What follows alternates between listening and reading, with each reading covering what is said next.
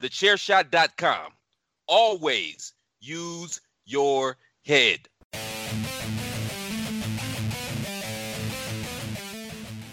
Hello, everybody, and welcome to another episode of the 5 Rounds podcast. The only podcast out there with the cardio for those deep water championship rounds. I am Mags, and I have just finished watching UFC 266, the triple main event card from Las Vegas, and what a banger of a card it absolutely was. Let's quickly run through these prelims and early prelims. So we started the night in the featherweight division, Jonathan Pierce getting the second round sub over Omar Morales. Then we jumped to the welterweights where Matthew Semelsberger got the first round KO in 15 seconds over Martin Sano. First decision of the night came in the middleweight division when Nick Maximov got the rub against Cordae Brundage. And then the early prelims finished off with Jeline Turner getting the submission against Uros Medic in the lightweight division. Going into the featured prelims, the recorded prelims, we started with Tyler Santos getting the decision against Roxanne Modifera. A second round knockout for Chris Dorcus against Shamil Abdurakhmanov in the heavyweight division. Then, surprisingly, not even in the featured prelim spot, Dan Hooker got the decision against Nazrat Hakparast. Dan Hooker, who's headlined his last two events and is now on the prelims, but it is what it is. And then the last prelim was an amazing fight. Marlon Morales taking on Merab Dashvila in the bantamweight division. Morales trying to push for a return to title contention. Absolutely emptied the gas tank in the first round. Nearly put Merab out. Merab was jelly legged for a lot of the round. But as I said, the gas tank went, and in the second round, Merab was able to get the finish. So going on to the main card now, and we actually started with Jessica Andrade taking on Cynthia Calvillo in the women's flyweight division. And Jessica Andrade is looking to push for a title shot. Cynthia Calvillo, ranked number 5 in the world, looking to finally make that breakthrough to title contention.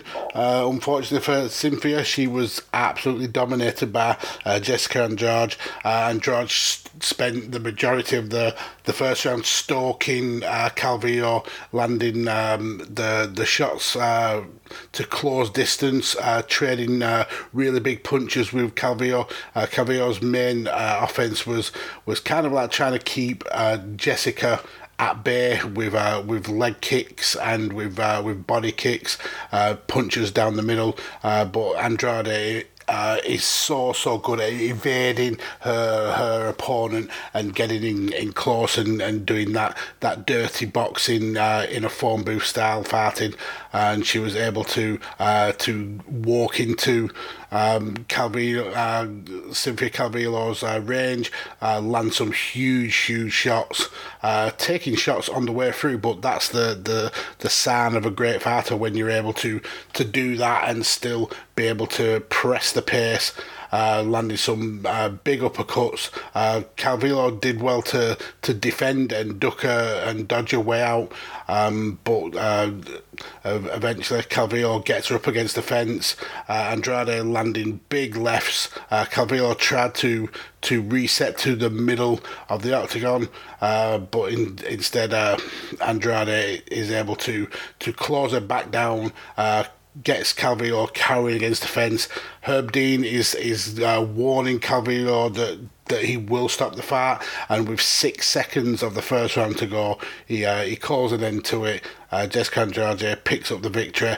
Cynthia Calvillo absolutely devastated but dominated in that fight, and Jessica Andrade puts her name straight back in the books for a title match.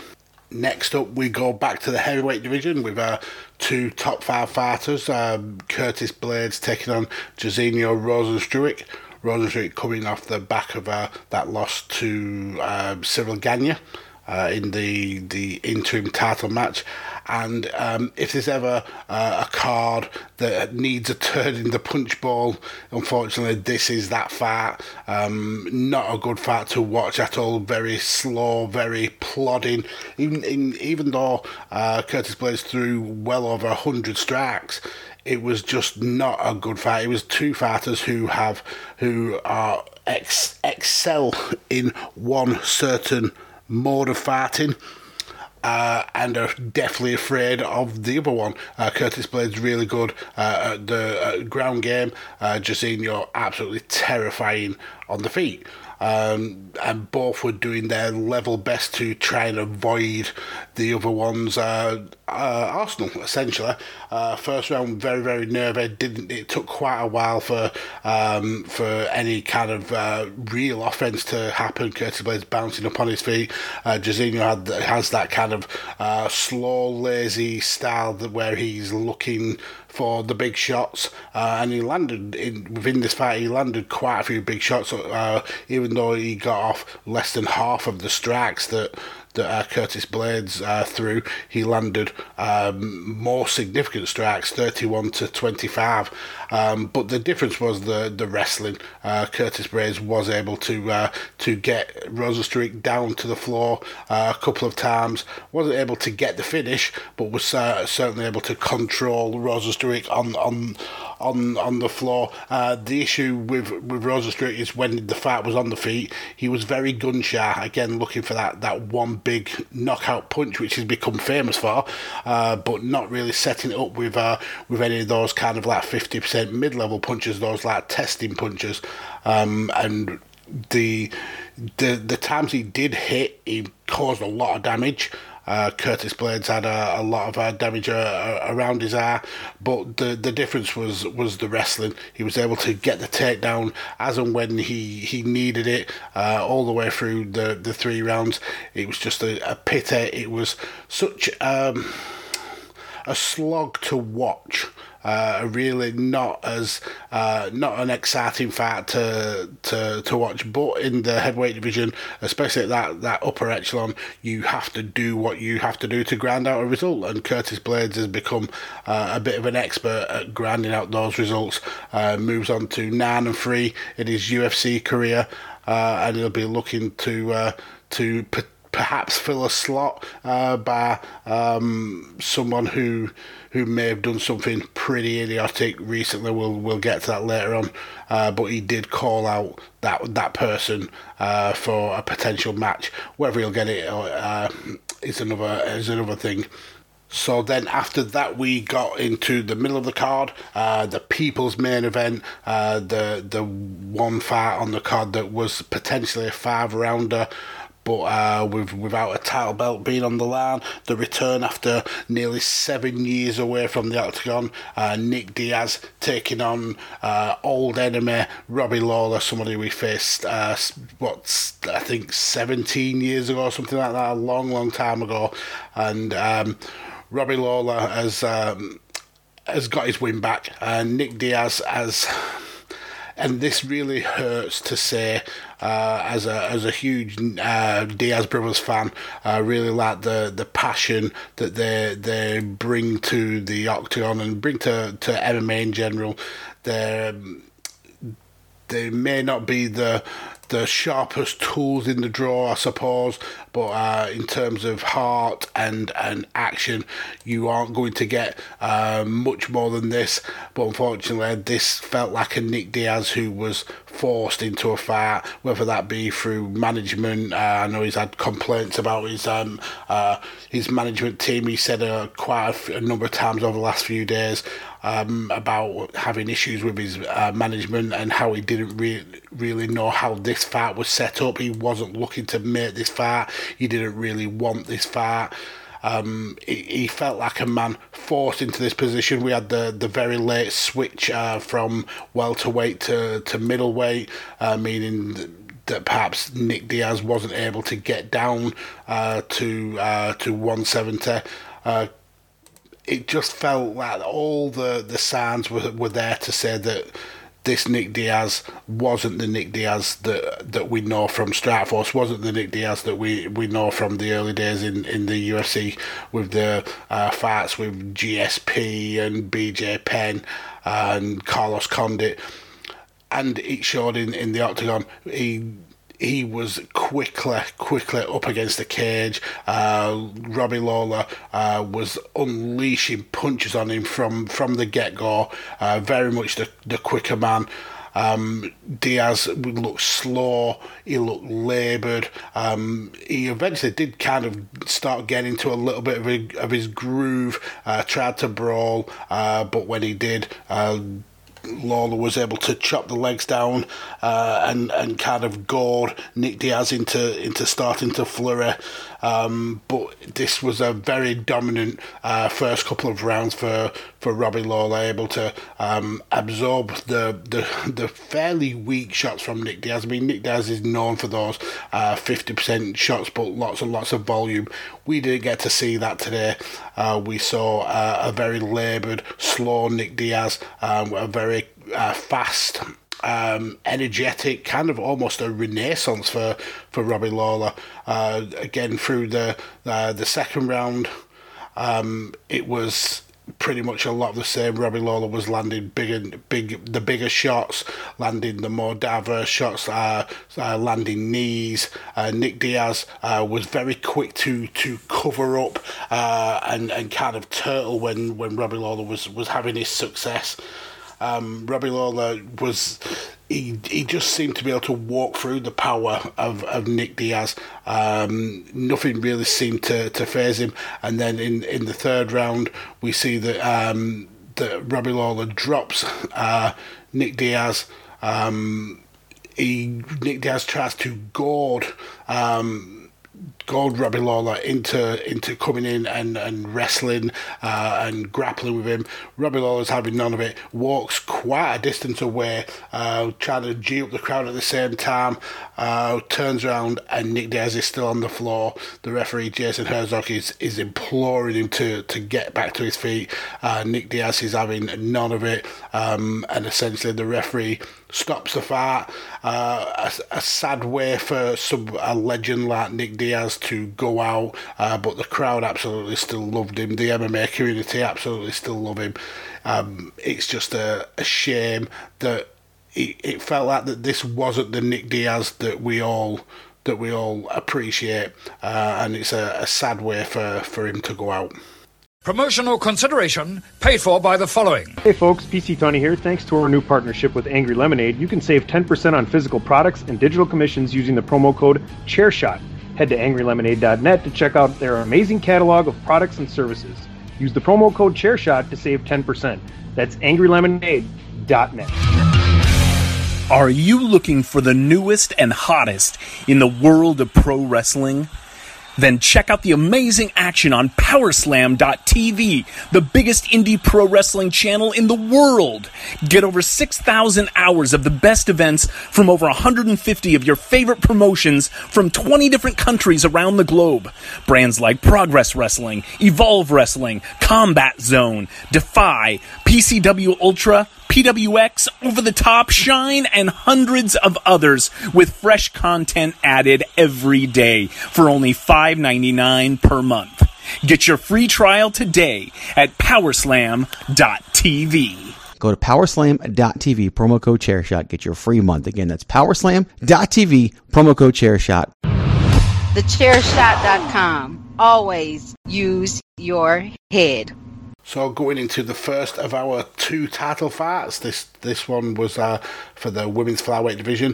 Bullet Shevchenko, Valentina, taking on Lauren Murphy. And there was a reason why Valentina was at 18-1 on favourite, because she was so dominant. She's arguably the best women's fighter ever, not to be named Amanda Nunes, and in terms of pound for pound, it's easy to make a case that she's perhaps the best in the world, and this fight did everything it needed to do to prove that.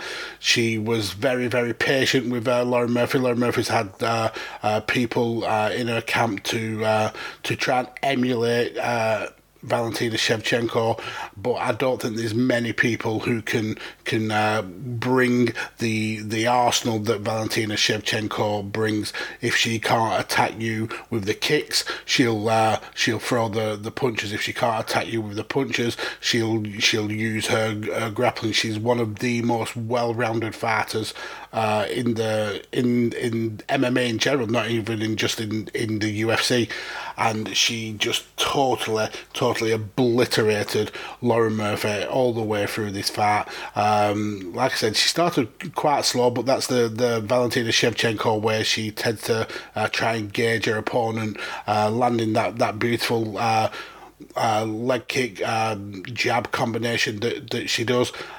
Started to pick up the pace around the middle of the first round, landing some big shots, landing a spinning kick, spinning back fist. Murphy's face started to get red pretty quickly, and then when she tries to power away into a clinch, Shevchenko just bullies her to the floor and finishes the first round in top position. Second round was pretty much more of the same. Shevchenko was tagging the quick rights, landing the takedowns, able to avoid the takedowns of Murphy. Murphy tried to get a couple of single legs and double legs, but Shevchenko was able to just spin out and get free, land the big punches again. And Murphy goes for a Superman, almost kind of like a desperation move, and then was clipped on the way through. Shevchenko just seemed to be so laser focused that she was able to just land pretty much everything that she threw. She gets Murphy back down to the floor. Murphy goes for half guard, and Shevchenko is able to try and isolate the arm, using that really cool shoulder pressure that she does to pin her opponent to the floor. And again, we end the second round as we did with the first, with Shevchenko in top position, landing some huge shots. Into the third round, and Lauren Murphy tried to kind of strike a little bit more, but unfortunately for Lauren, that meant that Shevchenko had more opportunities to make contact with her, and she ended up with a bust over her left eye, and every time that she tried to do something, Shevchenko was just popping that eye time and time again, landing big right hands, kicks to the body. It was just a technical masterpiece from Shevchenko.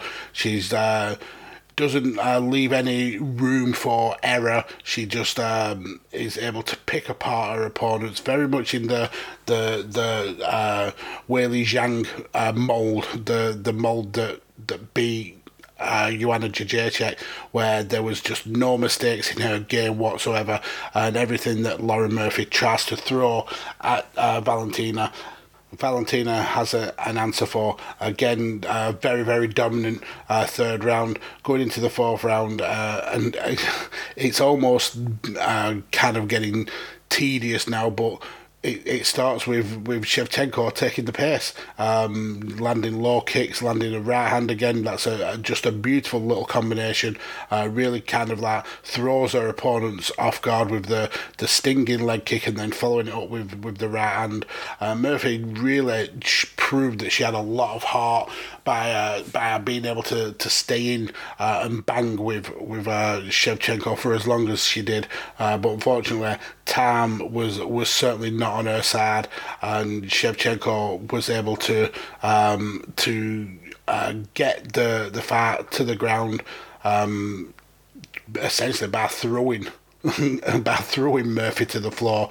Got into top position, landing a few elbows. Murphy did her best to kind of like try and keep Shevchenko tied up, but Shevchenko just pushes Murphy down, lands more punches, and then Keith Peterson comes in and waves this fight off. An absolutely dominant performance, and I just don't see anybody outside of Amanda Nunes who can hang with Valentina Shevchenko. A classy performance by a classy champion. And now let's get into the main event, the featherweight title match, Brian Ortega versus Alexander Volkanovski. These two guys were captains of the Ultimate Fighter teams. A lot of heat between the two, and it led to arguably one of the best fights that we'll see all year. Very, very great, good fight to watch. Really, really exciting all the way through. A dominant performance in terms of the scores from the judges for Alexander Volkanovski, but I think if you just look at the scores, it doesn't quite paint the full picture of the fight. It's taking each round in isolation, you can certainly make the case that he won every single round. That I'm not disputing at all. But I think when you look at a scorecard where it has 49-46, 50-45 and 50-44, that makes it look like he's been absolutely dominant. And that, for me, just it wasn't the full picture. Whilst he was absolutely superb on the feet, his hands were brilliant against Brian Ortega. Really kind of did a lot of damage. Ortega, at the end of the fight, he looked like the Elephant Man. His face was all swollen up. Ortega did land his own shots. He did land some really good shots of his own. And when it came to the grappling, he was very dynamic in terms of locking in the chokes and the submission moves. But I have to tip my hat to Volkanovski.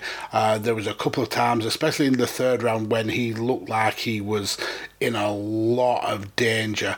There was a point where Ortega had the body lock against the legs, and he had the guillotine trapped in, and Volkanovski was flapping like a fish who had been caught on a line.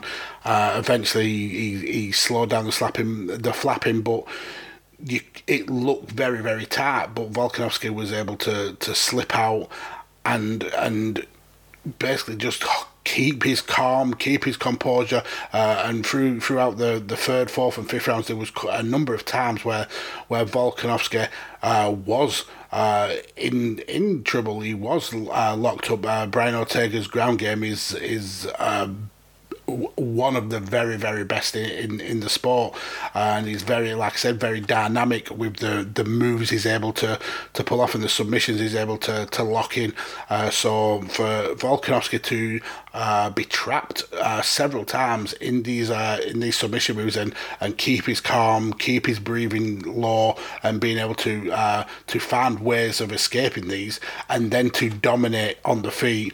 Volkanovski is a great ambassador for that featherweight division. Really kind of put it on Brian Ortega. But again, like I said, the scorecards don't reflect how good of an effort Brian Ortega put in. This guy was out in the third round after having those amazing efforts at submission. He was pinned to the floor, and Volkanovski was absolutely teeing off on him. And we get to where Herb Dean is looking to finish the fight, and you've got one eye on the fight, one eye on the clock. As the clock's ticking down, Ortega's getting absolutely wasted by Volkanovski, and it did look like as the klaxon went that Herb Dean had waved the fight off with perhaps a second of the round to go. But the doctor comes in, and we see Herb as didn't stop the fight. He allowed the fight to continue. The doctor did some rudimentary tests on his vision, and it looked like Ortega couldn't see. Herb Dean tested his eyes with holding up fingers, and it looked like Ortega got it wrong a couple of times, but Herb Dean gave him multiple choice picks to get the number out. Eventually allowed the fight to go on, and we all thought that perhaps this was just going to be a couple of seconds before Volkanovski comes in and waylays with a huge overhand right. But no, it didn't happen. Volkanovski's heart of a lion really shone through.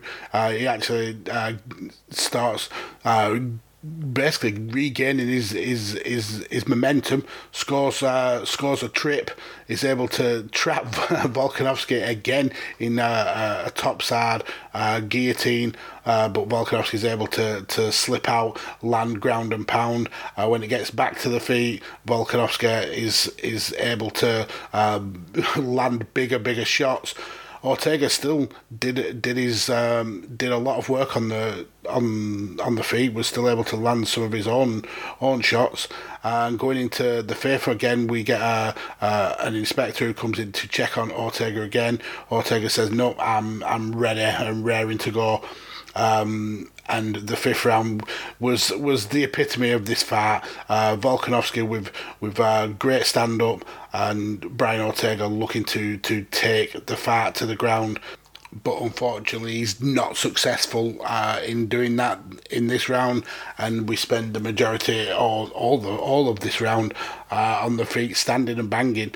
And Volkanovski really did the... He did land the bigger shots. There was a point where Volkanovski was off balance after Ortega caught a low kick, but he was able to quickly recover and was just landing some huge shots. Ortega was slipping some of them and landing big shots of his own. But unfortunately, the time was certainly running out. Volkanovski just did what he had to do, stay out of trouble. Was able to actually throw a flying knee, which didn't quite make contact. They start a brawl with the last 15 seconds to go.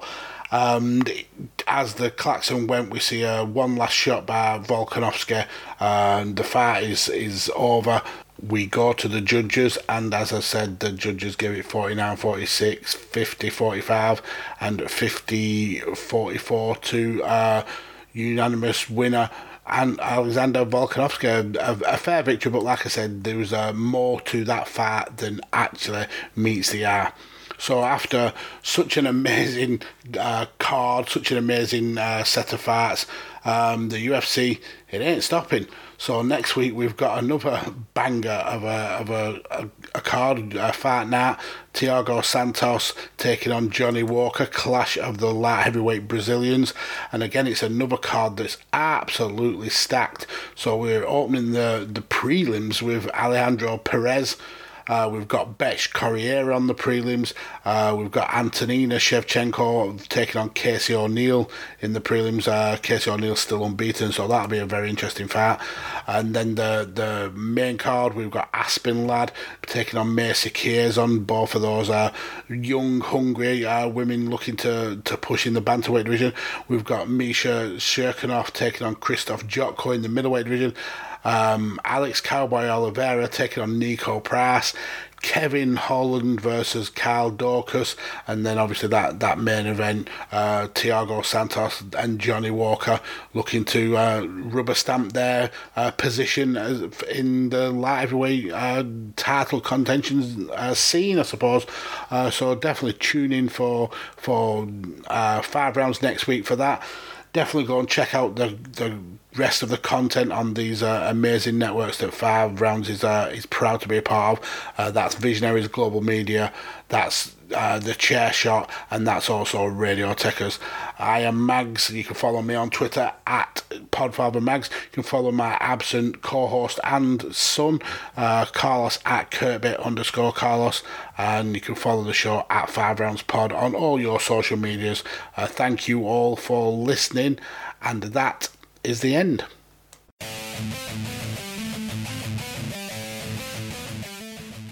TheChairShot.com. Always use your head.